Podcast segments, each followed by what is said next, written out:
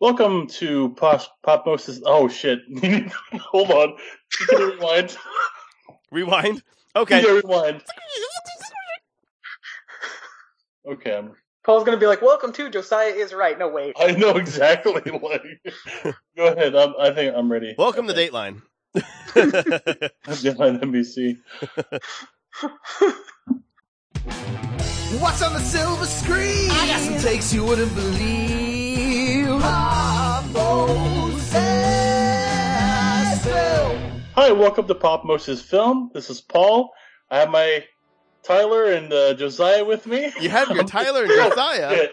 Oh shit! This is Tyler. No, awful this is staying He's in. my Tyler. This is- My Tyler, my not Tyler. anybody He's not your My Tyler. Tyler. He's my Tyler. Tyler. Don't take my Tyler. He's my Tyler. Finally, somebody finally somebody wants me after my parents left me on the side of the road.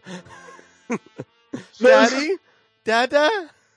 I had to narrate my final project, and I, I kept on doing the same thing. I had to like build an animatic, and I was like narrating it and everything. Work from a script, Paul. Got to work from a script. Oh, I know. Okay, let's do. Let's try that again. No, I'm So- keeping that. Absolutely. Oh, wait, no. yeah, we're keeping going. Keep that. Yeah, Keep that. Paul. You cut I- this part out Oh, where we talk alright. about keeping Okay. it, but you got to keep it. Paul, Okay, so I'm yours basically now. What we're doing is uh, True Lies. Uh, it's a movie with Arnold Schwarzenegger. Amazing. Wait, what? I'm so. I said I'm yours now. Are you actually?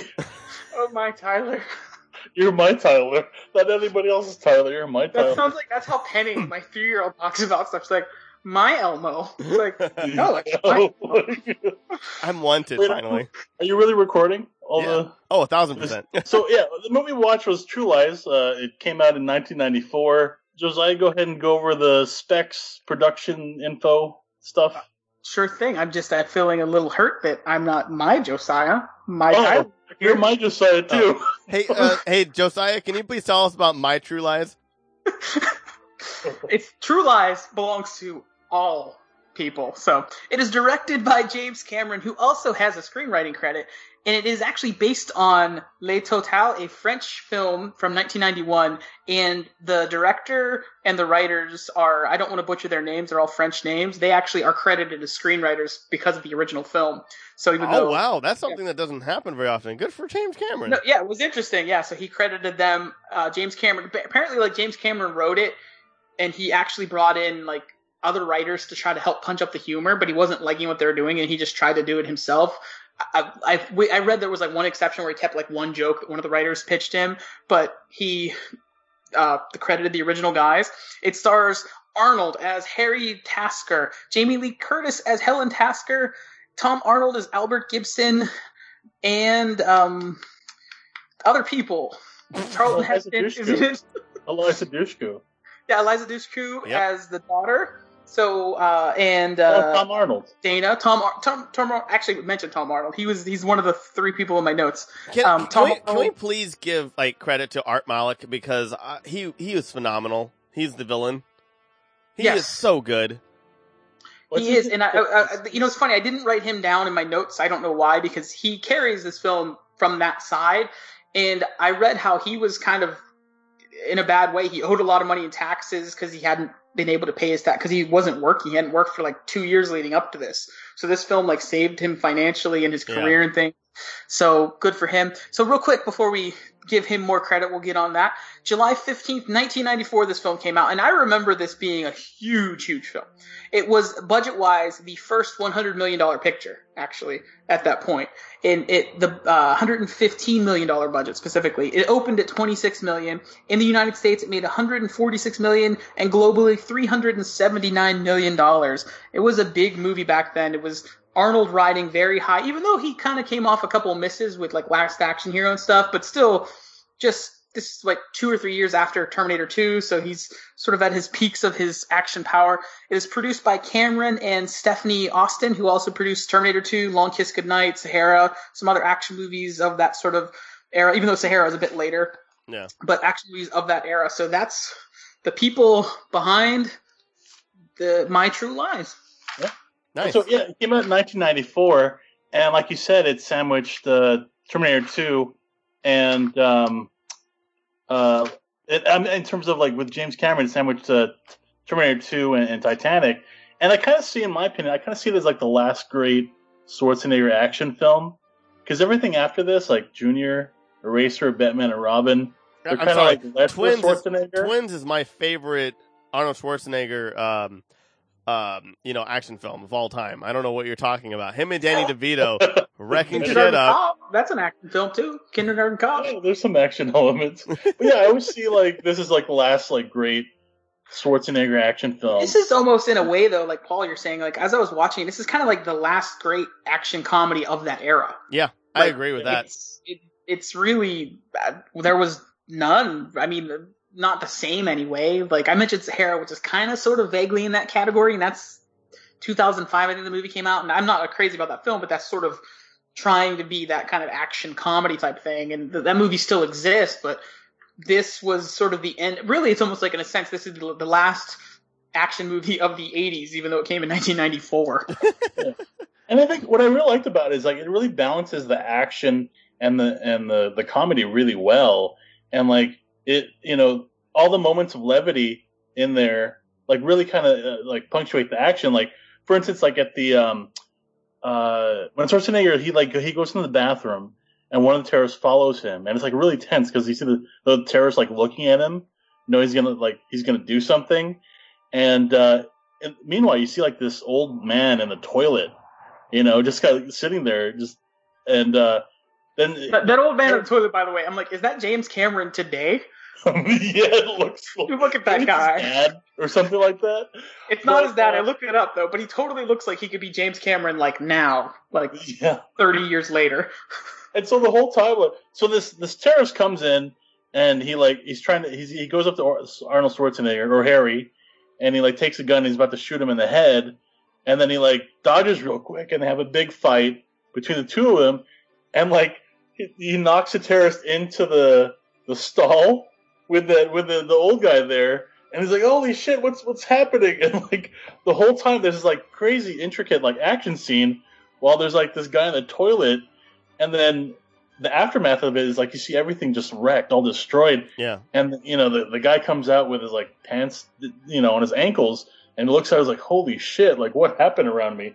And I like I like little moments like that that like really punctuate the action, like the really great moments of comedy. I mean, And, I, I know, uh, I know Tom Arnold's not really, you know, a big hot person in Hollywood or really any or anywhere, but like, I love Tom Arnold in this film. I thought, I thought he was so quick and funny and great. Like, and I, I, I love uh, Bill Paxton in this film too. I, I think, like that to me, that's comedy. gold. Even and Tom Arnold, he like he's he's he's the comic relief, obviously, but he even punctuates the very end of the film, like at the very very very end, where he's like communicating, you know, when the, the they're tangoing at the as the credits are about the role, he's like, next time, you know.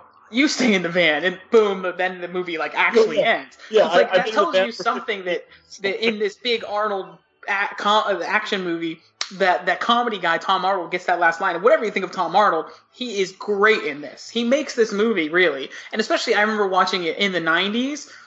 He was a character. Like, sure, you enjoyed seeing Arnold do all the crazy action stuff, but Tom Arnold was the character that you would quote back and repeat Yeah. because he has all those great lines. Can, can I say something? Real quick? I did not know that was Charlton Heston as the head of the of the uh, the security um, force. Like Omega Force, by the way, Charlton Heston was the Omega Man in the '70s. I Um, had zero He's totally idea Nick that was Fury, him. by the way. Totally Nick Fury. Yeah. 100% Nick Fury. That is insane. I had zero idea that was him. That's sad. So the funny thing about Tom Arnold at the time he was uh, getting divorced from Roseanne, and you mean uh, making the best decision of his life? Yeah. and and the thing is like the studio didn't want him. They were like, you know, who is this guy? He, he's on his way out. He's he's not you know he's not really fit to be in this movie. But James Cameron saw the chemistry between him and Schwarzenegger and totally vouched for him and said, you know, I wouldn't do this movie if, if you don't take if you don't get Tom Arnold in it. From this movie, they actually became really good friends, Arnold Schwarzenegger and Tom Arnold Oh, that's awesome. because they had this like such great chemistry to, with each other. And uh, I almost wish that they did more movies together. To be honest, Yeah, that would have been nice. Like, yeah, and uh, man. But I think the problem is, like, I- I'm like glancing through my notes. One of the things that this movie really reminds me, though, and why it's sad is two things. I wish so badly that the next film that James Cameron almost made after this was was his going to be possibly his Planet of the Apes because this is right around the time he was also devi- developing his Spider-Man, which very that's actually his original script changed a whole lot, became the one they shot with Tobey Maguire. He was developing that. He was developing Planet of the Apes with Arnold. And I think that would have been a 90s Planet of the Apes with Arnold Yeah. would have been just amazing. Awesome. Would have been, that should have been the last 80s action movie right there. But that obviously didn't happen. But part of it makes me sad is like, I hope that uh, James Cameron can say, okay, I don't need to make all these Avatar movies and do something with Arnold because James Cameron's the only one who can get real performances out of Arnold. With a few exceptions, there's some other things like Conan, um, John Milius really draws something out in him. There's a couple other things where Arnold's decent, particularly some of the later things like Maggie was an interesting film with him and from like 2015 or so. But James Cameron really knows how to get the best out of him in terms of every way. Like Terminator 2, like Arnold is brilliant in that, and it's because James Cameron knows what he's dealing with, and he crafted an entire character around the limitations of the man as an actor. And Yeah. this movie plays on it in a different way. Because Arnold can be this great, charming guy, but not always the best actor. So you give him that foil like a Tom Arnold, like it's just uh, so brilliant. And I wish I would love to see something with you know, like you said, it's too bad that James Cameron. I'm sorry, not James Cameron, that Arnold and Tom. Arnold Schwarzenegger and Tom Arnold, like Too many Arnolds. never worked together. Arnold and Arnold, they never worked together again. But at the same time, I'm like, well, yeah, but if they would have worked together without James Cameron, it would it have been as good? It would have been like another. Name any of those later '90s action movies that Arnold did. That I mean, we talking You about can't- the sixth day was a was a masterpiece. I'm kidding. God, that was so bad. End of know, that's, days. that's.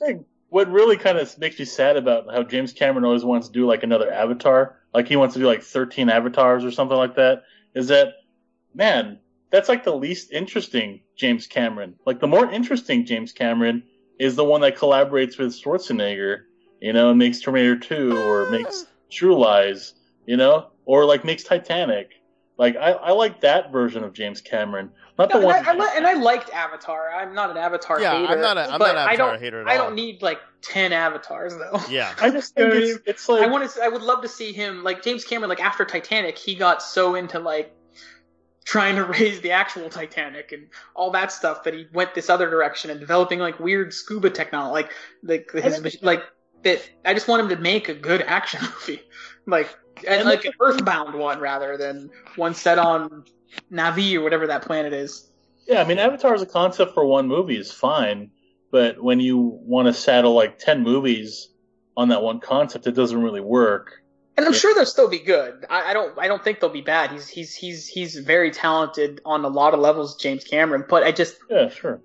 I want to see other stuff personally. So Yeah, I mean, I would So- love to see a Tom Arnold, uh, Arnold Schwarzenegger, and um, a James Cameron movie again. I mean, you know, I, I, I don't know. It, it's just this original crew almost made with the original cast, including Tom and Arnold, or Arnold and Arnold, however you want to put it.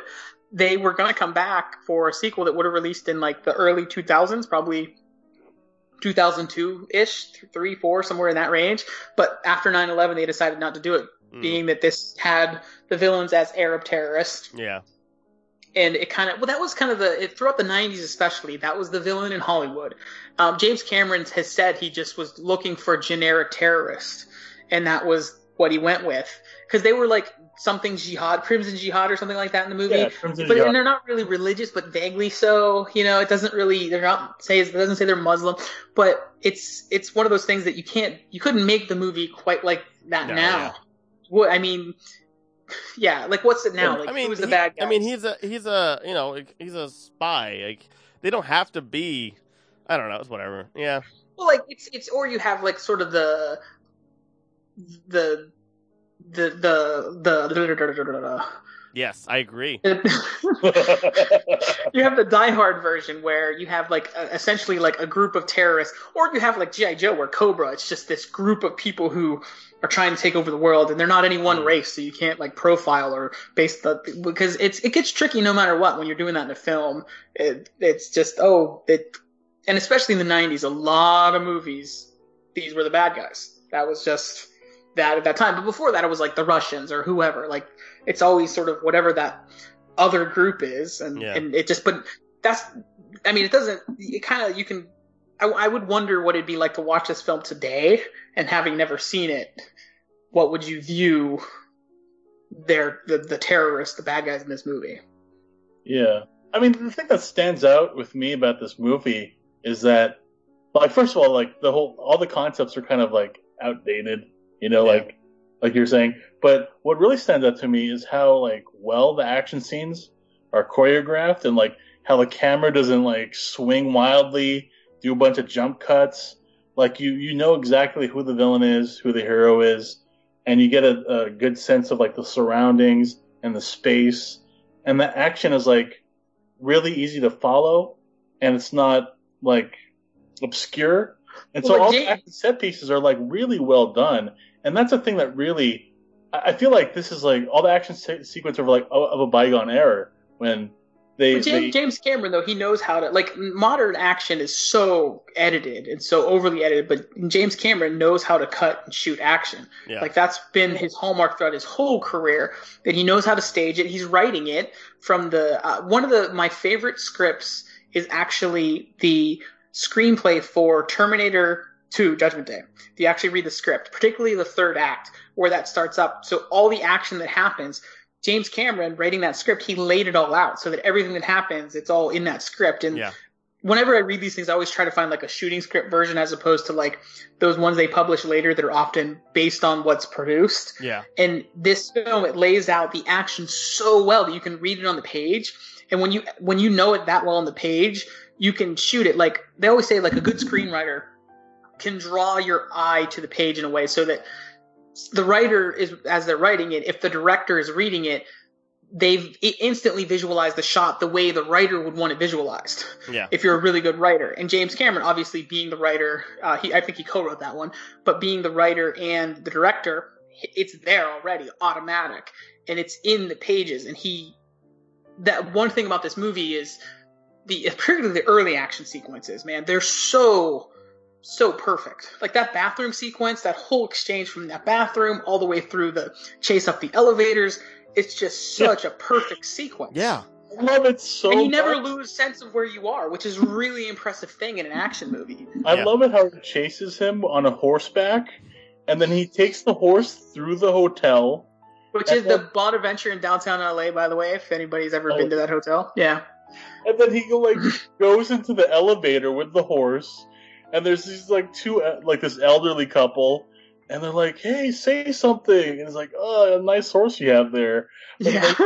So, so they're all confined in the little space, and then he like he gives he gives the evil eye to the to the lead terrorist or whatever Yeah. Great through the, scene. through the elevator, and then uh, you know they go up all you know like it's easy to track everything that happens, and like he goes up, and then the the terrorist guy he like drives off the roof with his motorcycle, and then you know he tries to follow him with, on horseback, and the horse is like oh shit, and Yeah. stops, and he like you know falls back, and it's like I like moments of levity like that. And There's, that's a great moment too, because when that, that build, the music really swells as he starts to ride in the horse, and it builds up with that expectation that this horse and he's gonna fly across. And it's no, the horse just dead stops. Yeah. it's just like the needle on the record kind of skipping a moment. It's just brilliant. And even though I'd seen it, knew that was coming, it still it wor- it still works. Yeah. I've It's, seen this it's, a, it's a great times. bit. It's honestly a great bit. And uh, you know, uh, it's funny. The, the the opening really reminds me a lot of uh, the first Metal Gear Solid, where he's like in in the ice or like he's in the water and he's like uh, you know getting in through the gate and he comes out with a scuba gear. It reminds me a lot of like the first Metal Gear Solid. Um, and then I like when he's at the party and he goes up to random people. and is like, "Hey, it's nice to see you again." And like, who are you? Yeah. like who? It reminded me a lot like of Austin Powers. You know, when he's in the casino, and it's like, "There you are," and like kind of weirding people out. Well, like I like it's the joke where if you have like you know James Bond works because a lot of time even though the actors are these handsome kind of men, they're they're guys that blend into those situations. Yeah. Whereas when you have Arnold as essential, because he really, especially at the beginning of this movie, it is Arnold as James Bond. You know, he comes in like Jane, like Sean Connery coming up through the water, and he goes into the party and you know he pulls off a sweatsuit and he has the suit on under it, even though it would never work. It's a great moment. And he goes into the party and the, how would Ar- how would Arnold blend in there? He can't like just be sneaky about it. He just is like this like he, he's like this food needs to go. He, like he's just like bossing people around. It's like okay, if that guy were there, he'd be that guy. Yeah. And it just ma- it finds a way to make it work in a kind of comical way because it's so absurd that he would ever be that kind of spy. So that you have to like make it just a little bit funny. And I think that, that what this movie does so well, with the exception of a little bit of the action at the end, it gets a little bit cheesy. That like when Jamie Lee Curtis, when Helen drops the machine gun, it tumbles down the stairs and kills everybody. Like for me, like I, I thought that was funny 15 years ago, but I watch it now, that's kind of stupid to me. And then um, a little bit later, when he's fighting the main bad guy and he's on the plane and he slides back and like hits his balls, kind of Yeah. thing. Like, no, Yeah, it's those a- moments. Like we, we were the very most we were very simple in the 90s. Yes, but for the most part, I think that what th- those are like really two of the exceptions. But for the most part, it balances a kind of gritty, real action, uh, like action that's also comical. It's somehow comical and very real at the same time, and I think that's a really almost an achievement in itself. Yeah. Because you kind of in a lot of other movies, it goes in one direction or the other.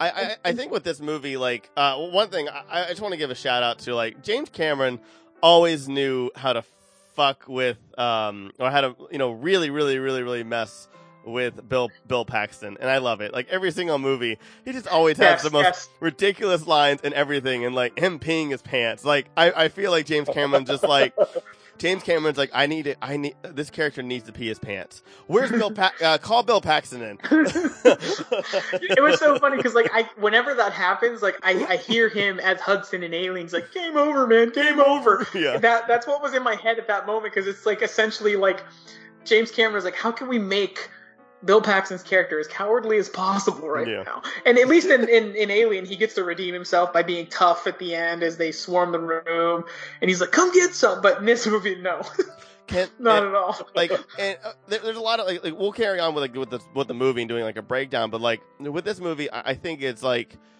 this movie especially for in the 90s had such a strong cast of with Arnold Jamie Tom and and Bill Paxton like alone. Like getting a recognition working with um you know Jamie Lee Curtis is right off of working doing trading places and a bunch of other good films and she's you know the halloween series and whatnot. Household name arnold schwarzenegger. I mean you know a few people knew who he was at this time. I'm just kidding. And uh but you know this movie was so good and jamie lee curtis is so good in this film as the housewife who turns into like a badass. And um i I love the dynamic and everything of like the realism but also being cartoony at the same time where they're like the perfect family where like she's just so overtly like like just perfect. And then this whole like like you know you meet Jamie Lee Curtis and you're just like oh she's just a generic housewife number 1 and then everything comes in with Bill Paxton and you see that she's like this like and then you get more where you're just like oh man she's not a housewife. She's kind of mean. So she's cheating on him. And then you just get more and more into it and you're just like she's a badass. She's like she's just giving up everything like, to help the government. what her her her sort of badassness though, which is really cool to me, it comes from her being a wife and mother. And I think that was a really cool thing that that's what's empowering that her strength is actually she loves Harry. She loves her daughter. Yeah. Like sure she was she was tempted by Simon because of No, but that, was the whole thing. She wasn't. She wanted to save the country, which No, is I mean- I mean, the opposite but of what sh- most But there's like. a part where he where she says to the coworker, "Well, he's a little cute" or something like that. Yeah. So there is that level of temptation because obviously Harry is so wrapped up in what he's doing that he's neglecting her, and he doesn't see that until he manipulates her because he, you know, I mean, until he, uh, you know, plays the big thing where they invade and get and they're interrogating. He doesn't realize it. That interrogation scene, she is so good in that Yeah. scene Oh, where she seems like that. She she starts off as that that cowardly woman that when there's a threat to her family, essentially, she's smashing the window. yeah, Like that is such a great sequence of like showing where her power is and like how it's different. It's what feminine power can be and strength can be yeah, as you know as a mother having my being married and having little girls like that's something I say, okay, that's the kind of mom I want Judy to be. I mean, Judy's different person. She's not going to smash a window, but the, that fight for your family kind of thing. Yeah, yeah, And it's- And it's cool how that's where her strength come from. And then, it, and I think the the kind of turn is then for the character of Harry. He sees that and he realizes why he's doing what he's doing is protecting the country and being a spy is because of his family, for his family. And then But he he realizes needed- that, that is that his wife is like the biggest badass in the world. Yeah, oh, she's so cool. Oh, I, I, I actually think I think Jamie Lee Curtis. I, I, I really, really do think that Helen Tasker is my favorite character of the film. Yeah, she's. I mean, she's fantastic. I mean, I love. I love the. I still the gotta say Tom Arnold. Just he, he steals the show. Well, I think you're right though. I would say Tom Arnold steals the show, but she's probably the best character. Tom Arnold's like Chris Hemsworth in Ghostbusters, where he steals all the scenes, but he's not the best part of the film. Oh, man. I really, I really, I really, like, I really like that Ghostbusters movie. But I'm just saying, like, I mean, Oh I, wow, I love, I love Kristen that's a whole discussion we need to get into. I love Kristen Wiig. I love I Kristen haven't Wiig so it, much. Um, yeah, I mean, I really like the scene where where she's dancing, and uh, you know he has a tape recorder, and then she's like dancing, but she's kind of like a little bit awkward, and like she drops that little you know chip and then puts it in her mouth Yeah. or whatever. Yeah, the whole sequence is, and then uh, I like it when I uh, like even before that though, where she's like doesn't know how to be like she's an, obviously an attractive woman. There's a scene. There's a, there's a little subtle thing early where it shows her working out on an exercise bike, but she's in like a big frumpy sweats. Yeah. So she's Uh-huh. like it, it, it's a little it's a smart it's smart storytelling and filmmaking where you you tease okay this is someone who tries but you don't she doesn't show it Yes. and she's like very bookish and withdrawn and she doesn't show it and obviously Harry's character he's pretending to be that computer tech guy Yeah. but he wants to see that he wants to see that sexy side and she, but she doesn't know how to show it and like when she shows up she has like the dress with all the big ribbons on it and she like rips all that stuff off as she's trying to like she slicks she shows all these things like she has to like chain like she's got to figure it out and it's oh, just oh, great. she takes the water from the vase and like you know slicks her hair back and puts some like water in her boobs and stuff like that. Like, yeah, that's a great scene when she's preparing, and then Yeah, I- but just like, but, like, but I mean, it's, she- it's, it's she- funny how it, it also shows her character. I think Yeah. that's what is great. It's it's it's kind of comical, but it's also it fits the story. It shows her character. It's it just and it also shows character growth. To be honest, it finally shows it where she's just kind of like, like like what you're saying is like, and that's phenomenal storytelling and just like, like little little little things that they're planting. It's just like yeah, like she's very insecure and she's and she's she's closed off and she, or you know with like with expressing herself either like you know uh physically or um you know or just really in any shape or form. And then like with just a little bit of like meeting somebody that she thinks works for the government to being kidnapped and being put onto a mission you know it's like in doing this it's like she's finally growing and and like seeing more and more and more and so is harry. And like i don't know to me i find it i find that scene great character development and also really badass i think it i think it, i think it, it's empowering and it's awesome like it's just awesome i love that scene and that's the thing. That's why I think this movie works so well is because we care about the characters and we know so much about them, and like they are fully realized people, you know. Yeah. And so everything, all these action sequences, all the humor works because you genuinely care about these characters.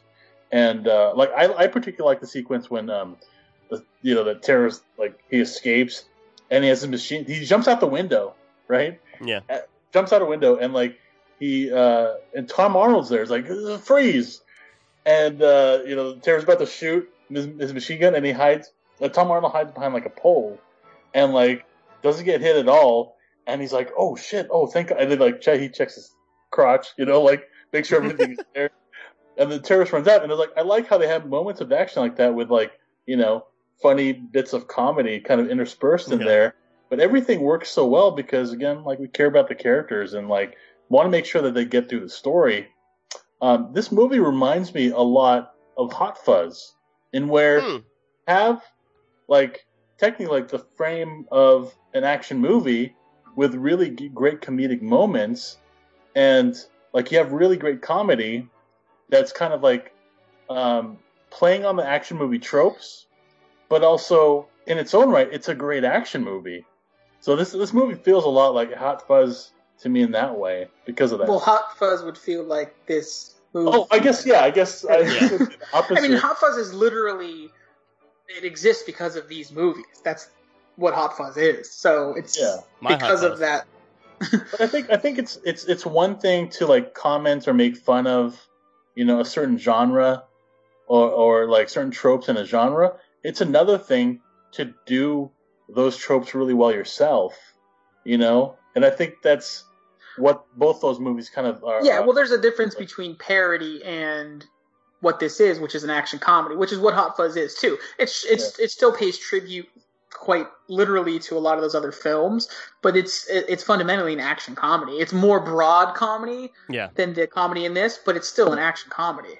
Like so you have the whole big you set up Harry as an agent, you get some of his home life, you get some of the a lot of like 90s hunting terrorist type stuff, you get the big action chase sequence, and then all of a sudden that kind of stops because Harry shows up to what Helen's work and finds out that there's this Simon guy and he starts pursuing that and ignoring everything else. And you almost forget about the terrorist stuff because that plot is so engaging where this this horrible used car salesman is manipulating the wife. And he's just this great ridiculous character where the, but yet just seems kind of real. Like you can we've all met that guy and hate him.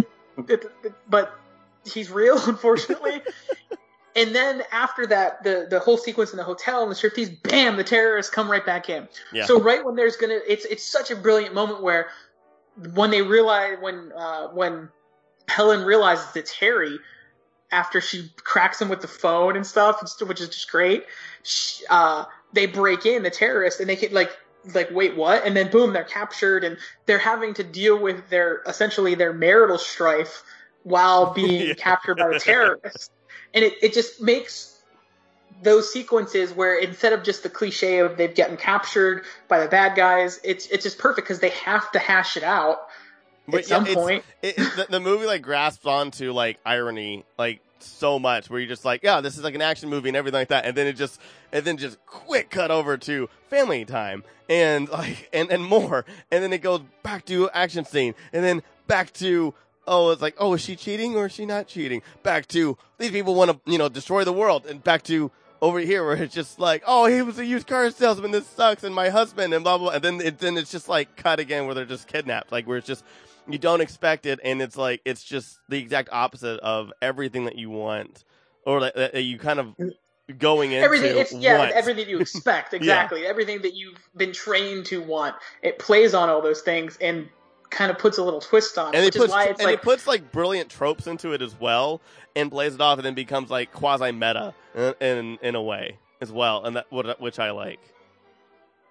I like that scene after he discovers um, that uh, she met with Simon, where they're at the din- where they're having dinner, and uh, she's like talking about her day, and you just like the, the all the all the dialogue like drowns out, and you just focus on Arnold's eyes, and he gives us like total evil eye, like like if I, I think if I saw that in person, I'd probably like shit myself. I know Like, right? Yeah I know.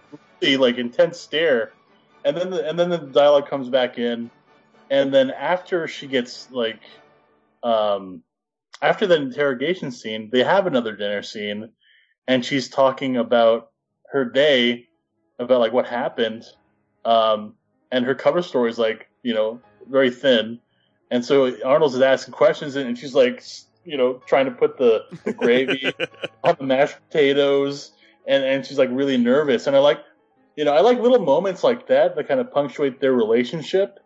And uh and then another thing where is he's upset about her lying to him when he lies to her every day like yeah, like the, the, and, and, and I think you what you see is it's a great storytelling again because there's a scene earlier where the the cigarette pack thing that has the camera in it that's in Yeah. the glasses, and he sees uh, his daughter Dana stealing money from his wallet.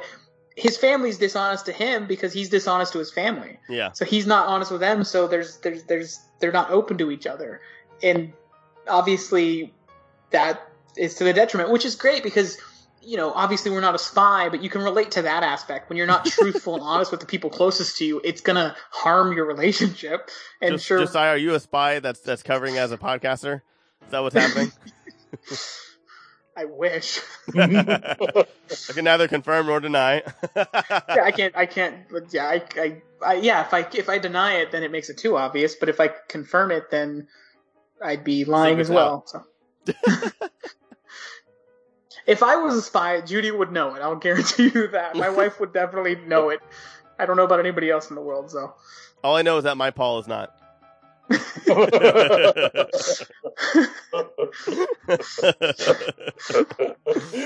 oh man. I, I, I, I things I, I love about this film is that like well again I brought him up earlier and um, I, I do want to talk about him is that I, I really really love the villain in this movie. Um, I don't think he is just one dimension. I think he's actually kind of cool and like even the humor carries on even with him when they're making Yeah. the video and then the battery dies on him. Yeah, like, like, that was a great moment. That, But- like that's one of those things where like I kind of forgot about it until I watched it. This I'm like, oh yeah, that's right. That's like hilarious. Yeah. Where he's like, Well, go get another one. this thing. and um, but like Art Malik is so he's so good, and he has the most captivating eyes I've ever seen in my entire life. His eyes are so big and captivating, like you feel his emotions so much. I don't know if you guys, but every time I watch this movie, I just get lost because his eyes, like he's just see it so angry, but he just he's one of those faces that has big eyes and so you read him and like he, he doesn't have to say anything and like you just look at his eyes and they just say everything because they're just so big and like he's so good it's just, and it's just he really humanizes a character that honestly in hollywood especially around this time and after this time um forget to do is you know make your villains in these scenarios human. Like james bond has a very big problem with this where yes, a lot of the characters are remembered, but like because of so wacky and weird that like like Jaws and Oddjob, like nobody cares about them at all. They just like making references and they remember them because they're just so weird. Like the guy who knows his his hat, the guy who has yeah, like metal they're- teeth they're- for no reason whatsoever. That are parodied, but they start out almost as a parody anyway. Yeah, Like it's so yeah. And so, like, where I feel like with, with you know Salim uh, uh, uh, Abu Aziz, I, I like him. I mean, he's not. He doesn't have like this master plan. He has a big plan, but like it's it's it's doable. It's a doable plan. It's, it's kind of like you know the the terrorists in, in Iron Man had had a plan. You know they had they had access to stuff and and whatever. It wasn't like this full blown. I want to take over the world. I want to blow up the world. I want to you know, I want to steal money from this big, you know, this big, um, or I want like I want a trillion dollars, and that's it. Like, and I don't know. I, I to me, this villain actually had ground, like it was was grounded, and um, I think he did a, a, a fantastic performance, and he's been great in other stuff as well. I think it's largely on his performance because there's not a lot that he's given to do, and it's not that like he's overly stereotyped. It's just that he's the bad guy in the movie, so he's just getting a little bit of less, and especially the the bad guys are kind of portrayed as much by Tia Carrere's character, Yeah. right? She kind of is the first bad guy we meet. We don't know that she's a bad guy yet, and it's kind of uh, revealed that she's a bad guy in that moment where he slaps her in the face, reveals that oh he's the real bad guy. When right before that we thought he was just one of her sort of peons or thugs working around the, that her little art gallery place. Yeah. But she's kind of the conduit too for it, so he doesn't get much to work with, and I think he does a lot with very little, Yes, like a lot. he, and he feels like a credible threat to Arnold, you know, and that's Yeah. a you know I yeah, think totally. Arnold Well, he's not. his. Yeah, yeah. Go ahead, Paul. And- So I was wondering, like, so I, I, I have to say, T. Carrere, super hot. Like I, I had when, when I was like twelve or Wayne's World 13. was, you know. yeah, oh my god, Wayne's this. World and this, I had like such a huge crush on her, and like watching this, I was like, holy shit, I forgot how like gorgeous she is. she and, still uh, is gorgeous I too mean- today. What do you think of, of her as a villain? I thought she was okay. I th- I, I actually think that they. It, it, it's weird. I think she's a great actress. Like she's actually in uh, Legend of Korra and is a, is a great has a great part in Legend of Korra. She's a great voice actor and she's been good in other things. I don't think she was exactly that great. I think she was literally just the the face, and that was and I, I don't know. Her, her character was just kind of like bland. Like, hi, I'm successful, and I'm gonna and I- and yet I'm gonna turn on you, and like this kind of character. And and I feel like her character was almost like kind of the weakest link too, because it was almost as if she existed to then give Jamie Lee Curtis someone to sort of fight with that could then almost like kind of sort of be like a, a rival for Harry, because you know they established that at the beginning of the movie that when he dances with her, and the but it just doesn't really land. She's really just almost like I like how the idea of her character is a front for the terrorist that Yeah. she's really the one that allows them to do what she does, but we don't know why she's doing it. We don't have a sense of what's kind of that going on there, and I don't know that you need to or really care because the rest of the movie works around it. So I think honestly, she's just kind of like there almost more as like a plot device than anything else. Yeah, So it, it's unfortunate. I think she did the best she could. I don't think she did a bad performance. I just think it's a bad character. I think she should have like. There's a sequence uh, right before that interrogation with that torturer guy or whatever, that old torture creepy guy, Yeah, and uh, she goes up to Harry and is like, "Oh, I, I really love the time we shared with each other." And while while uh, um, Jamie Lee Curtis is like tied up right across from Arnold, and uh, I think they really should have elaborated on that. No, I, I think I think the whole her. I think the whole thing I think it was perfect. I think the whole thing was about lies and deception and overthinking, and I think that's what it was. I think if she like if she went over and just like made out with him like for like a long period of time or like kept going, I think she wanted to kind of like have them kind of like you know mentally kind of just like really do it to themselves so they try to break it down even more so and read it more into it and kind of do more of mental torture as opposed to like you know just doing that because she is she doesn't have to prove herself anymore. They're gonna die. She's for all she knows they're- they're just gonna Well, die in a second well, anyway The, the, the thing is, like, the scenes when she appears, like when they get captured and she appears out of the car and they're on the plane, like, I think she should have had more dialogue to kind of, like, oh okay make, make, uh, Jamie Lee, Lee Curtis question, uh, Arnold's, uh, you know, fidelity, you know, and, and, and say, like, hey, remember the time we, dan- you know, danced a tango? You know, certain things kind of manipulate him a little bit to make him, like, yeah to make her jealous. I think it would have gotten to a point where she did wed it so parents. much that Jamie Lee Curtis's character would have been like, okay, now I know you're full of shit. Because, because like a lot of people don't do like I don't I wouldn't do that to somebody if I'm if I'm like trying to make somebody jealous. I'm not gonna like go on and on and on. I'm just gonna plant something like not saying that I do this at all. But I'm saying like what I would do is that like I would like just plant one thing and then just have them go crazy and obsess over that one thing as opposed to my Tyler, my Tyler would never do something like that. my, my Tyler. no, but I, I feel like I, I like the ideas, but I also feel like it doesn't need to happen. The, the Yeah. character serves the purpose because, especially at that point, what's what I'm more interested in is the relationship between and the stuff and the exchanges between Hel- Helen and Harry. That's what I really like and want to see. Sure, that what you're saying works, but you, you just maybe give a little teeny bit more of it. But you don't need a lot of it. I don't think. I, I feel like because it's really about their relationship as opposed to how she impacts their relationship. If that Yeah. makes sense. I guess in terms of pacing, my idea kind of like slows things down a little bit. Yeah, especially because this part of the movie does slow down significantly. Once Yeah. it gets there captured, I mean, well, once the breakout sort of starts, then it keeps going. But once they're captured, it's there's a little bit of a lull. I mean, it works because there's character stuff, but there's definitely a little bit of a lull until the Yeah. breakout. So, By the way, I love how uh, uh, that the interrogator, that creepy interrogator, he goes to Arnold like, um, I forgot what he asked him, but but Arnold's like, yeah, I'm gonna kill you first, Yeah. and then I'm gonna grab a knife and throw it at that He's guy. like, I'm gonna, no, he's like, I'm gonna, I'm gonna, no, he, no, he's like, I'm gonna grab you, use you as your human shield, grab that forcept over there, or whatever it is, you know, he's like, that thing over there, throw it at him, and then slit your throat. yeah, and he's like, how are you gonna do that? I pick the cups. Like, Yeah. it's such a great moment. like, no, and drugged Arnold is so good. He, Yeah. he, he's so good in that like, sequence. like, like I, again, I, I have to agree with you. James Cameron knows how to make Arnold Schwarzenegger know how or look like an actor, where a lot of other Totally people does. just can't. Like, I love Arnold Schwarzenegger. I mean, well, I don't know about him politically. I won't say anything about his, you know, politicalness, but like, um, uh, but I, I will say I do, I, I do like him, but you know, him and Batman and Robin, he's great because he's so bad and he's so terrible. And uh, six, you know, I I can't watch Six Day. I can't watch uh, End of Days. Okay. Like, but like, you know, there's other Maybe like Jingle All the Way. I don't like Nope. Jingle All the Way. It's not a good movie. It's just because it's so over the top and he's so terrible.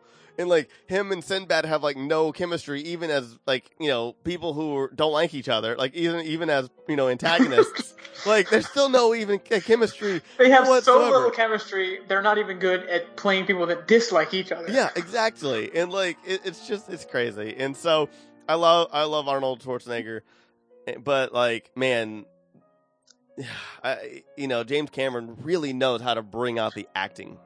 Yeah, like it's a real performance. Like in if you watch Arnold in things with James Cameron versus anything with like honestly, like as I think the big exception is uh, the first Conan with yeah, John I would Milius. actually agree, I would agree with, with Conan as well. um, and maybe like a few later things, but I think the later things are that film Maggie is a little bit different. There's performance there, but not I mean, I'm looking. it- I, I'm not seeing anything that's striking at me. because, because because yeah, but because if you, but especially with this kind of movie in the sort of action comedy, when Arnold is in those, if it's not James Cameron, it's just they're just not as good. He's Yeah. not as good. Like when it and not, like James Cameron is so good at everything that this movie does that those other movies, Arnold's not as good, the action's not as good, nothing's as good. So it every level, it's just not as good. Yeah. Yeah. I mean, Well- yeah, again, this cast, it's just because the cast is just so freaking good. Like, you, you just look at it. I mean, Bill Paxton just nailed it. Like, but also I think he's just, he was one of the best.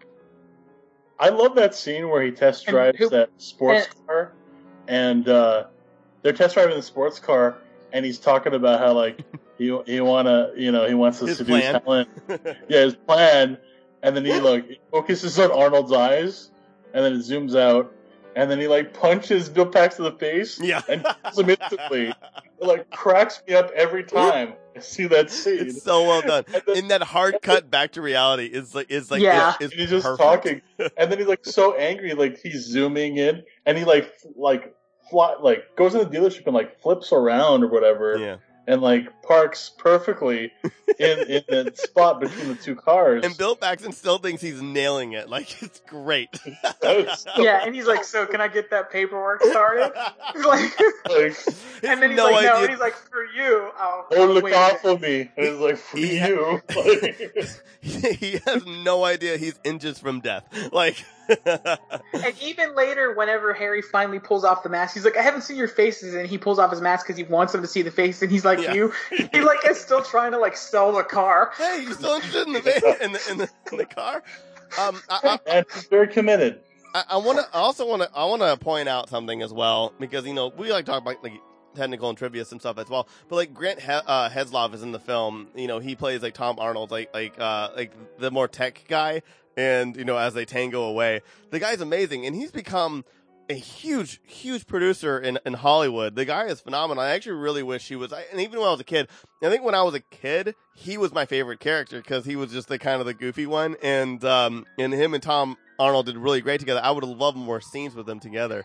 But like, totally. And what he, what he, that's why like that sequel that never happened. He's one of those characters you really could have like would like to see shine. But one thing I loved was he actually gets like right before that, whenever like the the the very culmination where the terrorists are in the building and they have Dana and the nuke, right? yeah, and they're like, "Oh, we have a guy on the inside." that cuts to the newsman, and it's him. And they go up the stairs, and then right once after Dana steals the key, he like boom boom shoots all those guys, and he it's cool because he's a little like surprised because even he, though he's a tech guy, reasonably he's trained to do these things yeah, too. exactly. It's just his expertise is over here, but he's still, you know, he doesn't get to exhibit those skills. So, so he's got that muscle memory in him, but at the same time, he's like a little taken aback. And I love that he got one of those moments too, yeah, because he was just the tech nerd character, but giving him something else. And then he, and it, they they played it in a way that was like very again that like comical but real. Yeah, he, he he- he's, a great. he was a great character, like a great supporting character, and a great actor. Like the guy is phenomenal. But like,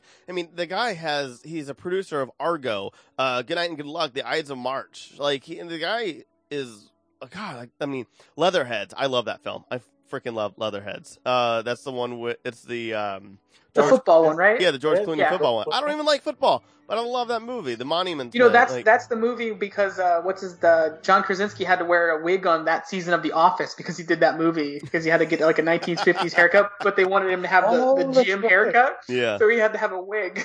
Oh, that's amazing. But like this guy is so he's so good. I mean, uh, awesome producer, man. But like, yeah, he he he's a great actor, and now, man, just just making some good stuff. So I just want to point out, like, God, what a good film, and what like what a good cast and everything. Just you know, I I, I don't have many uh, qualms with this one, especially like compared to like other like action movies that came out like in the '90s. Like I don't really like a lot a lot of action movies from the '90s. They don't hold up to me at all. Like Face Off, I cannot watch Air Force One. It, it's such a hard watch. Um, it's just it's so corny. And But late, like I, like we said, those are all late '90s action movies. This is the end right here. This is Yeah. the end of the the good era of that kind of film, and then it just So- and then everything else. Like they tried to grab what the this kind of film had, and nothing else quite had it. I agree. Do you think? Do you think that they can make? Because I mean, I would say like True Lies, like it works on so many different levels. And do you think that they can make an action movie like this that works this well nowadays? No, I mean, they've tried with Lethal Weapon. They have tried so many times. Um, absolutely not. I don't. I don't think. I don't. I mean, they tried with Expendables too. I mean, Expendables. does- I mean, that have a little bit of comedy in it. Um, I, don't, I mean, Expendables is like almost though. the love letter. is Yeah, it's think. like an homage to these movies. It- yeah, lo- like it's the love letter. It's so it's a different category. I, I feel like though the, the, the what we th- this movie exists. This movie exists as a superhero film today. That's really what it is. Yeah. That's the action comedy of today. That's Tony Stark quipping as he fights bad guys. That's really where this genre has gone. I think it's. I agree. That's the action comedy today as a superhero movie. I mean, maybe there's Fast and Furious and stuff, but those really aren't that funny.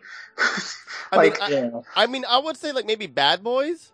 I like Bad Boys one and two, and I'm I'm intrigued by the third one. Well, those are. I mean, those are late '90s. Those, so those are closer to this. The. I mean, I was never a big fan of those, You know, but I, I like the idea. they're still like, kind of. I, I kind of like the idea of like comic book movies picking up the things that work in this movie, or like the '90s action films, and kind of appropriating it for comic book films. I like that idea. I think that's very interesting. Yeah, but Because- but, 'cause but, comic- but, uh, like, but 'cause- Bad Boys three just came out last year and got good. I mean, I know a lot of people who really liked it. I mean, I, I haven't watched it yet because I just have I, I don't know. I just didn't really think about it. But I mean, I, I want to, and I, I, I there are some movies that are still out there. Will it be prominent? No. The problem with yeah, the problem with Bad Boys Three, whether I never liked really Bad Boys, but the problem with it is it's a sequel to this other franchise. There's nothing Yeah. new that exists other than comic book movies, which themselves are based on something that's pre-existing, what have you. So I I just feel like the closest thing is a comic book movie. And I'm, I, it's, the industry goes in trends, so comic book movies are super dominant, and that'll at some point wane, and maybe this genre comes back to the forefront more so. But you know, I don't think it's going to happen right now. I mean, I guess yeah, because like th- this movie, this is a weird. It's it's a comedy action thriller. Honestly, is what it is, and it's kind of hard, especially now for people to really do all of it. Like you have Hobbs and Shaw, which is also kind of works, and I know I have a lot of friends who absolutely love that film. Um, and also, I know a lot of critics who really like that film as well. Uh, I mean, look at, I mean, you know what? You might be right. There, might, I mean, Paul. I mean, they, it may still be alive with Fast and Furious films. I was the one who mentioned it. Don't give credit. To Oh, you Paul. did? I'm so yeah, sorry. yeah, no, that's just right. Sorry, Oh my Tyler, my Paul. My- Fast and Yeah. Furious. my Fast and Furious. Sorry, I said that. No, that, I don't know. those I are the closest, but I think that those movies aren't nearly as funny. Oh, I don't know, case. man. There's some banter in it. Like I'm, I've, I honestly have only seen the second one. I've just heard from other people I mean, because I mean, compared to this movie, though, I think the most recent Oh, film that, that's that's like this, I, I would say, is Hot Fuzz. Um, Yeah. and and maybe the Mission Impossible movies, like the later ones. I mean, I would, but like Hot Fuzz is a comedy first, action movie second, and where this movie and I, is. and I think the Mission Impossible movies are action movies first and comedies second if what? they're comedy. I don't think there's any comedy. What? Wait, what Mission Impossible movies have y'all seen? I haven't seen it. I'm, I'm saying No, what no, no, I'm saying I'm saying as, as in terms of like a good action movie. Oh, I would say the oh. Mission Impossible movies Wait, are Or- you only talking? No, but- are you told? Are you talking solely on action? Oh, solely on action, action. comedy. Yeah. Action But comedy. action comedy, I would say Hot Fuzz is the most recent one. Okay. and no. that movie's 15 years Oh old. Oh God. Uh, Yeah. Mission Impossible Fallout is the best of the series. Oh my God, do I love Yeah. Mission Impossible Fallout? Uh, or just all. I mean, I, I mean, I like I like everything that came after three. So all the new ones: Ghost Protocol, Fallout, and uh, whatever the other one's called. I mean, I love the movie. I mean, John Wick. No, I'm sorry. still- How are we not talking about action movies. John Wick? Is like my favorite trilogy. Is like one of my favorite trilogies of all time. Like I I I, I need John Wick. 67 mil- movies and and a, 15 Tyler, TV gotta shows. stop you. Gotta stop you. Is Kung Fu Panda an action comedy? Yes, a thousand percent. It is a kung. It is in the title. Kung Fu and Panda equals comedy. So yes, a That is thousand where the genre has gone, right there. there we it. go. No, no, uh, no. The the no because there's comedy in John Wick as well, and John Wick is so cartoony. I'm sorry, John Wick That's- is carrying this genre. Thousand percent. That's true. That's, my true. Answer. You're right. I, I like. I think so, but I still say I, I don't like. I think what I said with the superhero movies. Yeah. That's still the primary place where you see Oh, John a lot of the, the tropes that you see in this movie. You could take like this essential plot Uh, and like King- throw in Iron Man. Kingsman as well. Lots of comedy in Kingsman, and it's great films, both of them. That's another. Yeah, that's another good example. so excited for the next one. But like, Yeah. but yeah, I will say John Wick, Kingsman are probably the, and uh, you know, let, let's say Fast. Let's just say Fast and Furious. Again, I've only seen Too Fast, Too Furious. That's the only one I've seen. So I, I would say that those are the three that are really carrying uh action movie first, second, and comedy second. Uh, yeah, comedy second films. Because like John, John Wick is really wacky and out there, where it's just like a hotel, you know, a, a, a hotel for assassins.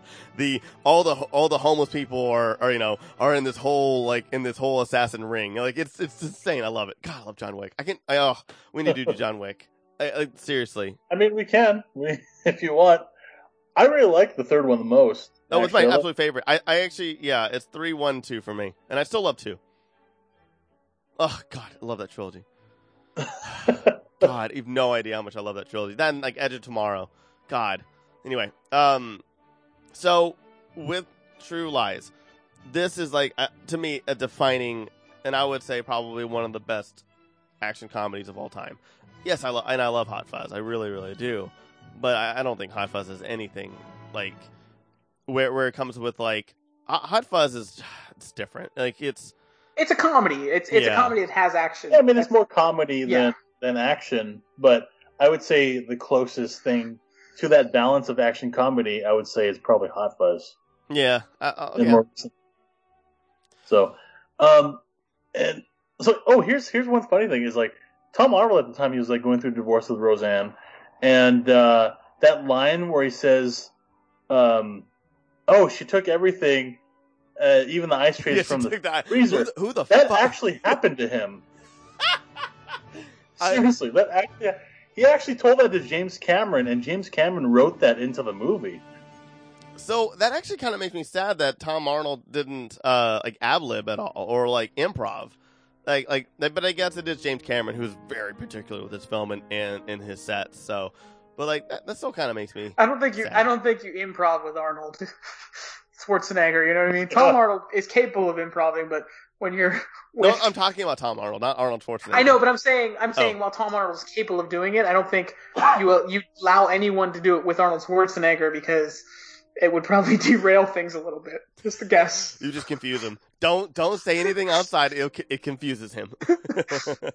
don't move too fast. I'm just kidding. Um, He would just stop, ask for a cigar, and just go sit in a chair and be like, like point and like they get like in that look that he had at that dinner table sequence. He'd probably look at Tom Arnold with that, like, don't go off, don't go off script.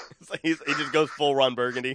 Have you seen yeah. like, quarantine videos? Like he basically does exactly that. He's smoking a cigar Just like little and donkey petting thing, or like, like and stuff like that. horse He or whatever. exactly what you described. It's hilarious.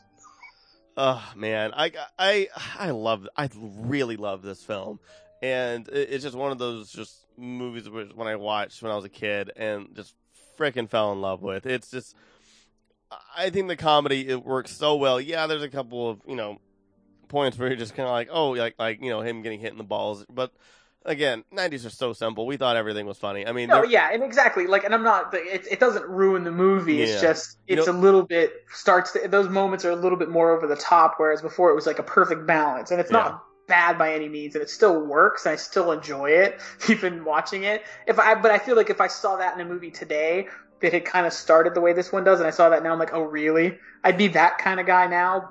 I'm a little bit more forgiving because you know what? This came out when I would have been about what 12, 12 Yeah. year old me, right in my wheelhouse.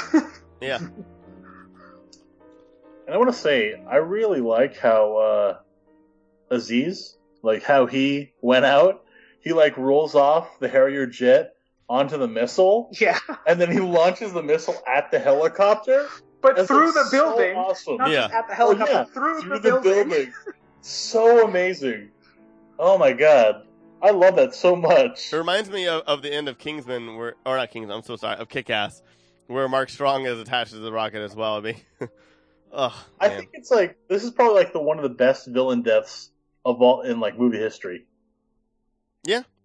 I like it. Uh, It's, like so what- ridiculous. It's, it's like what's so ridiculously over the top, but yet it just somehow works. Yeah, I mean, I, and it's so weird because like I never would have thought having Tom Arnold in a in a uh, in an action movie, but then like I remember like him being like in Cradle to the Grave, where like, he just randomly pops up as like a mercenary, and I'm just like it is kind of like he he reminds me so much of his character in this movie.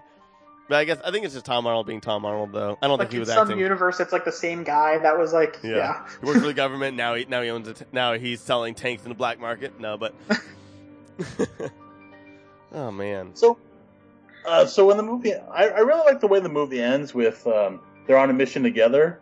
Harry and Helen, they're on a mission together, and they kind of uh, call back to the first yeah, scene when they do the tango, and then he Arnold does the same thing again. He's like, "Oh, hey, it's you," and they're like, "Who's that guy?" yeah, but I really like how they bookend or they end this movie with Harry and Helen doing the tango, showing that they're in sync with each other, and they're like they're very um, in tune with each other, like the spy life. They started. know, they started out the- lying to each other and ended up being together. Lying to everyone else. Yeah. but And uh, you know, the interesting thing is, like, I so I always thought in this movie that Arnold was or Harry, like the tr- the, the lies that he's lying to himself, thinking that he could balance, like that he he could continue going on, uh, putting so much priority on his spy life over his family life, and that you got really there deep there. and that his his his uh, family life wouldn't be affected. And uh, it's funny in the early in, in the early in the movie, um, he's like so um, on autopilot. Like he uh, he's like dressing up, and then uh, Helen was saying something about uh, the the plumber wants to charge six hundred dollars, and Oh yeah. yeah, that's fine. And and uh, she's like, oh well, he he offered to knock off a hundred if I slept with him. And he's like, oh, that's great, honey. yeah, like he's like literally just going through the motions. This is what Yeah, he's supposed to say. Yeah. And I, I like that where he's just like not really in tune with this. He doesn't even know his the, his daughter's age.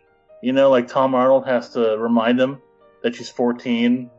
Like he's just like so out of tune with his family life.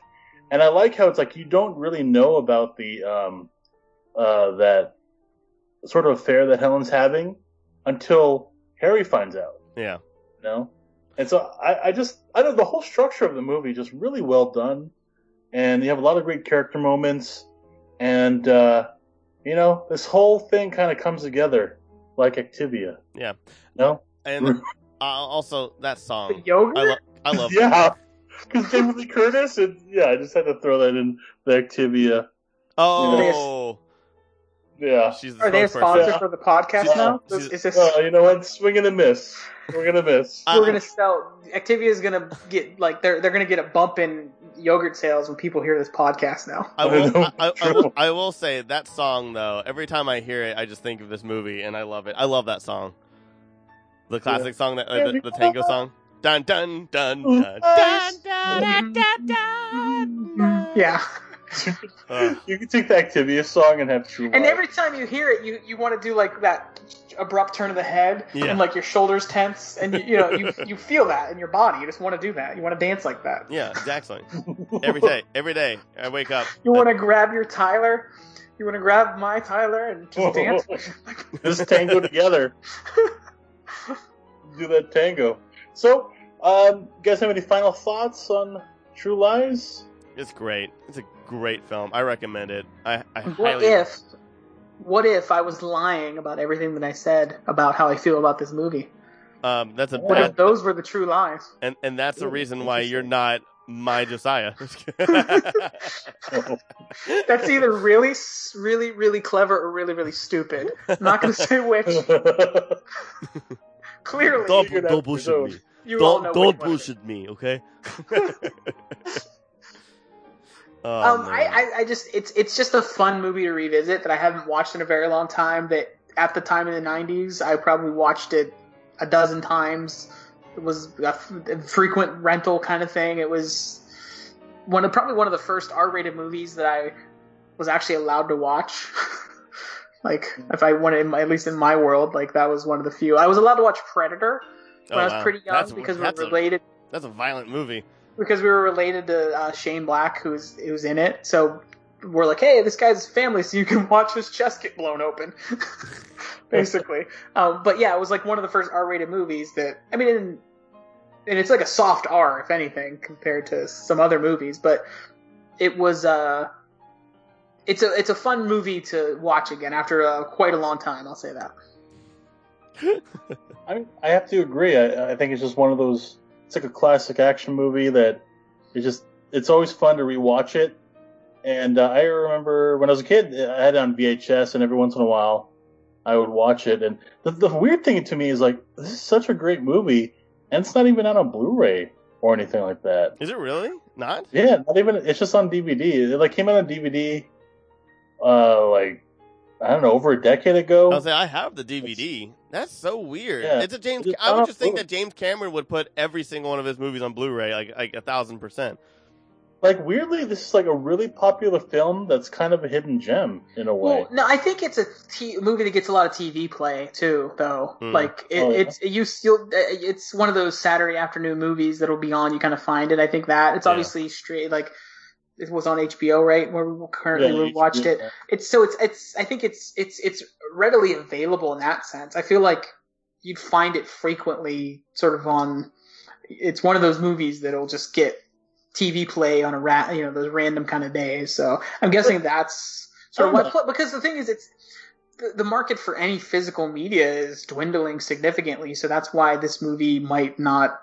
In the, in a sense, warrant a release because I like although like you think James Cameron would be like, I want good sort of transfers of my films to preserve the quality in different media, but I can see I can also see why it doesn't exist in that way. Yeah. Just where things are going I- I- technology wise. Yeah. I can imagine, like I don't know. Interesting, real quick though, before I forget, it was actually one of the last films that had like a wide release in 70 millimeter. So Oh, that wow. was it was one of the last films in that. So nice.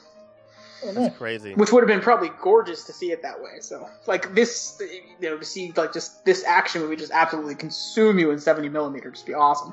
Yeah. Didn't they do that for the uh, Hateful Eight? They they released, uh, it's- but like wide release 70 millimeter. uh, This Oh, was okay. Wide- one yeah, of the yeah. last. Yeah. I, Oh, I, I, there's a lot of things about this movie that I love. Um, like I, I, I think that I think that that um, Helen uh, Tasker or um, Jamie Lee Curtis's character is, so empowering and awesome. I, I love I, I love her and like I love the fact that like you know I, I'm looking at some of the quotes and stuff like that and, you know she said in interviews and she still says it today that this is that this was her favorite on screen or favorite production. Uh, or sorry, the or the greatest experience of my professional life so far. And like to me that that's just that's awesome and that like and this this movie really does show like the growth and does it really really well.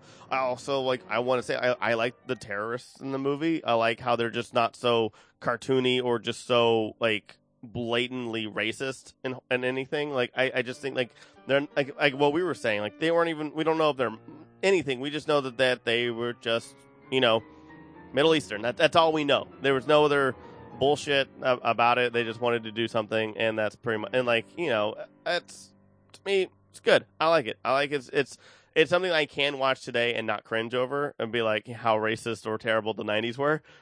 you know, Mhm. I Yeah, go- I mean, if it were if it were made today, even if they were portrayed the same way, it would be viewed differently. But they weren't portrayed in some over the top kind of stereotypical way, so it kind Yeah. of makes it okay. But I feel like if this exact movie were released today with the terrorists portrayed that way, it would not absolutely, play well. yeah. But But it, I, I- I just, it, it was different. You can't you can't deny that it was a different time. Like, and, and unfortunately, but the world very much changed. You know, supposed Yeah. September 11th. It did. It's just Yeah. a fact. I mean, they didn't make the sequel for that reason. yeah, Uh, I think James Cameron said something like along the lines where t- uh, you know terrorists just weren't funny anymore because it was viewed differently, and he wasn't Yeah. trying to make light of it. He was trying to say we it was a different thing. Terrorists were just movie get bad guys that Yeah. could be whatever. yeah. It wasn't about it for in, if, from his point of view. It wasn't about their race. These ones happened to be Middle Eastern terrorists. They could have been German terrorists. Could have, like he he said they were almost um very close to being like IRA, you know, the Irish revolutionary. That was almost that was going to be the terrorist group. They just kind of went in this direction and not yeah, again it, it, it- exactly, and that's what. But that's what I'm saying though. Is like it's like it's, without it's without not, trying to sound like I'm being an apologist for potentially racially profiling, but you have to understand the tenor of the time as well when you judge something like this. I, I, I, I- watched this movie just thinking these are just a group of bad bad guys. Like it had nothing to do with their ethnicity, where they came from, or anything whatsoever. And in the movie, they don't say anything about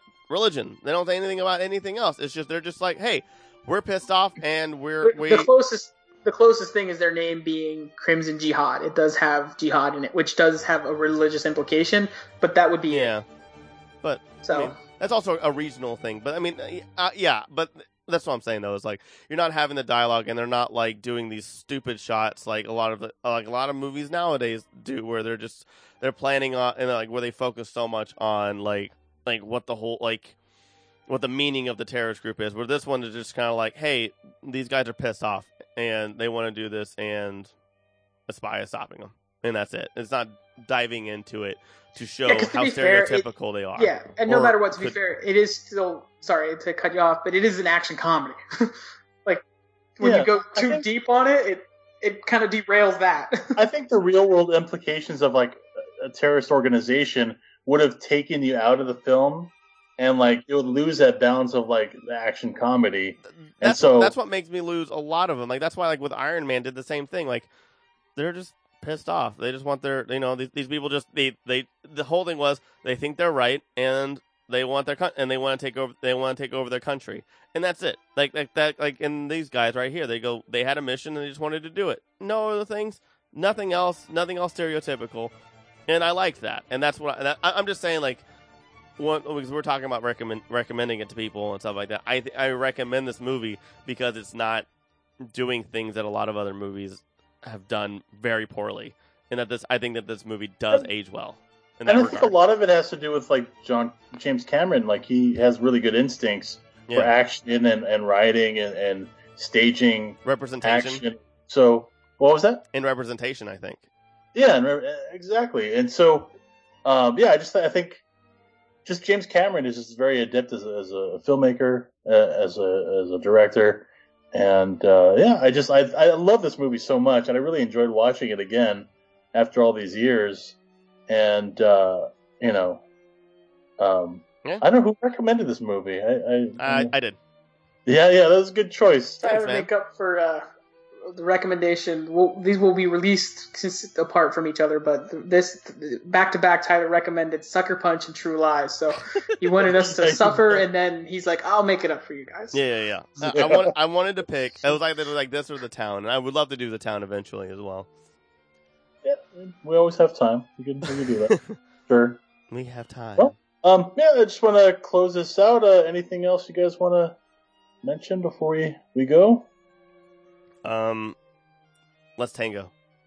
Thank you. You can dance with my Tyler. Yeah. Well, he's your Tyler. You can dance Not if my want Tyler. to.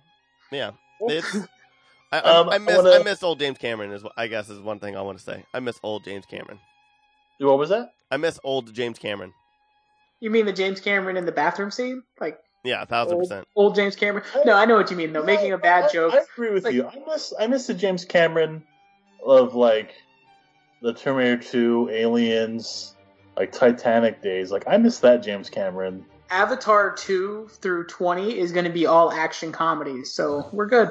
It's like a buddy cop movie. It's going to Hey, be a buddy Eddie, cop you know, movie. Eddie Schwarzenegger's in Avatar 2, and that'll totally redeem it for me. But And it'll be kind of like Planet of the Apes ish, so we'll get to see what that would have been like. Wait, is he really that's in it, or are you joking? No, I'm joking. I'm Oh, joking. I was like, is he really in it? Because I would actually be way more excited for Avatar 2 if, Oh, yeah, if me Arnold. too. Same here. If, actually- if I found that out. Look forward to it. Yeah, if he had them, because I, I would just love. a I'm looking now. He's not. James Cameron. Oh, if he's if he would be in it though, they would probably like wait to spring that on you.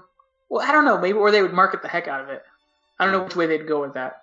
I mean, when is Avatar 2 coming out anyway? Like 2030? I mean, I think I know that everything's pushed back right now, though. pr- production was uh, they were in production, I think, and they had to stop because of uh, COVID. I'm pretty sure. So they were actually in production, and It's supposed to come Yeah, out. To, who uh, knows? it's supposed to come out next year, and then every two years is a, a different one. Okay, well, no, no thanks. Um, okay, well, uh, but here's the thing: when they're brilliant and they're amazing movies, and listening back and it's like, yeah, just keep making. We're, we're gonna like do all podcasts about how great the Avatar sequels are. I, again, I don't dislike Avatar One. I really don't. It's just kind of like, all right, like it's to me, it's the savior of of sci-fi. In my honest opinion, I think it really finally made sci-fi. It normalized sci-fi again, and I think it actually kind of helped pave the way of like Thor and even our just our superhero movies as well. And just the most amazing 3D film too. Yeah. Like- oh god, that 3D like that and The Hugo. 3D just spectacular. That like, and Hugo have are the- truly, yeah, like brilliant, brilliant 3D film. Yeah, that and Hugo are the only two 3D films that I uh, uh, that I was like wowed by. Oh, well, one other for me, Life of Pi. I don't know if you saw Life of Pi. Never in 3D. saw Life of Pi. It was actually, and in in those is films, that I'm the not sure. with the whale or whatever? There's no, like it's a tiger. If- It's a tiger on the a- boat. oh, tiger. That's right. Um, I really hated the book, so I did not watch the movie. It's just because I hated the but book. um, the, the, the film in in 3D was just it's spectacular because either the isolation of the boat, just you, you almost feel like everything's coming around. Like Yeah. it's it's very immersive. and I'll also say, like, I mean, you know, Avatar has has a special place in my heart because it was a phenomenal panel at Comic Con. So It was. It was. It was like one of the best Comic Con panels ever. it, it was like of he like was, my time going to Comic Con. It was really well done. and, and and, and, he it's he was he went in depth of things like I never thought. Like he just he said things that he just everybody really wanted to hear. Like you know, a lot of people just go out there I and they just give out their bullshit, you know, already pre-written answers, and then that's he it. showed 40 minutes of the movie. Yeah.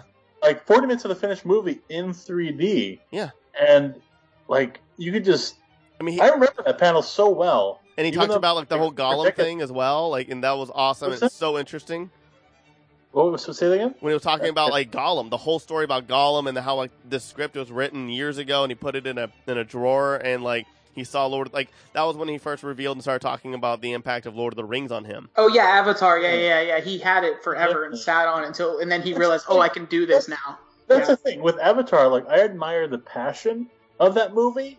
I just don't really admire the final product. Yeah. like I think the final product is is lesser Cameron, in my opinion. I don't know. I disagree with that, but this isn't about Avatar. To be Yeah. fair to Yeah, Oh, I know. Okay. Uh, So but lies, Avatar but I- edition. I- yeah, we definitely obviously need to talk about Avatar. Uh, quick little Avatar nugget Tom Arnold was the Tom Arnold's Na'vi was really awkward. I thought I, I didn't like his Na'vi form. I thought it was really weird when Tom Yeah. Arnold when, when Tom Arnold became a Na'vi.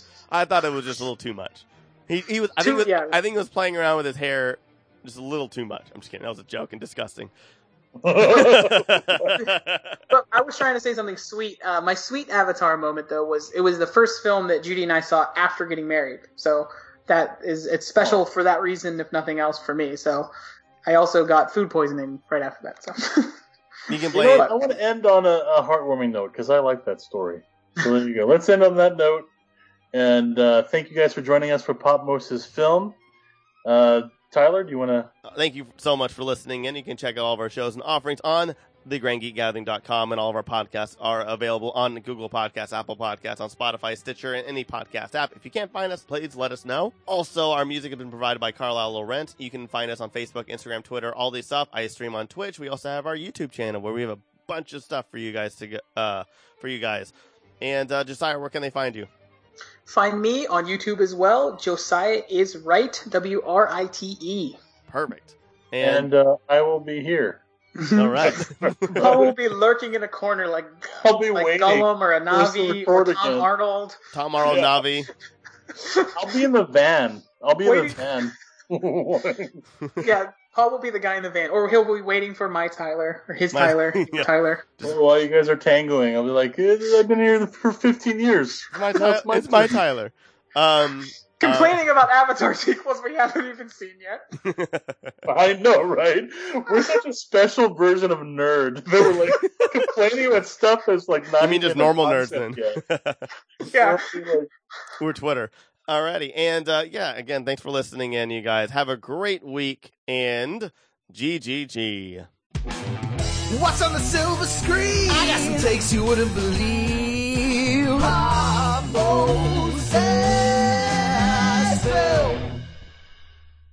Grand Geek Gathering.